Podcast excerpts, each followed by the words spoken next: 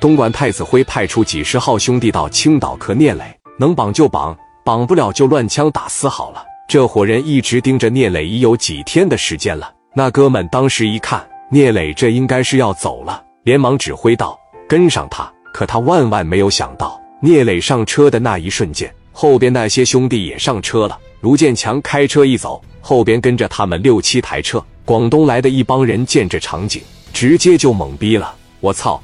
半夜回家还跟着几十人，这他妈没法下手啊！一看这些人都是职业打手，而且还跟那么多人。大林、卢建强一看也都不是一般人，跟着一道来到香港花园。广东这帮人发现这帮兄弟没一个走的，而且上楼半天也没人下来，这证明这帮兄弟他们全在这住，想朝着这聂磊下手，那绑架基本上是不可能了。旁边那小子就说：“那等明天他再出来的时候。”咱直接把这三十个兄弟调离，直接乱枪就给打死，行不行？旁边的人闻言骂道：“你他妈的脑子有问题吧？你还是香港枪战片看多了？你知道他公司藏多少人吗？而且就他在青岛的能量，就算真干成功了，回头把路封上，咱们还能走吗？”于是寻思寻思，还是给大虎打个电话。虎哥，我感觉这聂磊不好干。接着他就把情况都跟大虎说明了一下，大虎也没想到是这个情况。大虎也寻思，这他妈的在广东，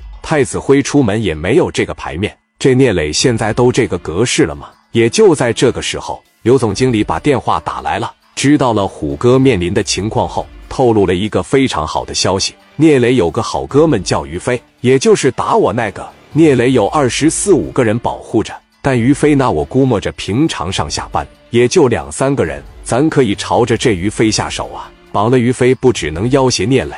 咱还能赚点米。随即，他就把凯迪亚会所的地址，还有于飞外贸等信息都告诉大虎了。大虎一听这个想法不错，就说：“那咱就朝着于飞来呗。”于是第二天上午的时候，大虎依然是派出了这几个小弟，准时来到市南区的凯迪亚会所蹲点。时间这么一分一秒的过去，到上午九点半的时候，眼瞅着过来了一辆奥迪，从车上下来一人，小弟都准备动手了。一看好像不是于飞，就没上。原来是张峰。就在这时，峰哥站在门口，开始给于飞打电话。几人都偷摸听着小飞呀，什么时候过来呀？电话那头就说了：“峰哥，我马上到。”然后挂了电话，张峰就上楼了。这几个人激动坏了。于飞这是马上要来了。等于飞来了，几人立马给大虎打电话：“虎哥，好消息，于飞我们已经盯上了，他已经上楼了，身边一共就三四个。”大虎一听说道：“行了，给我盯死了他！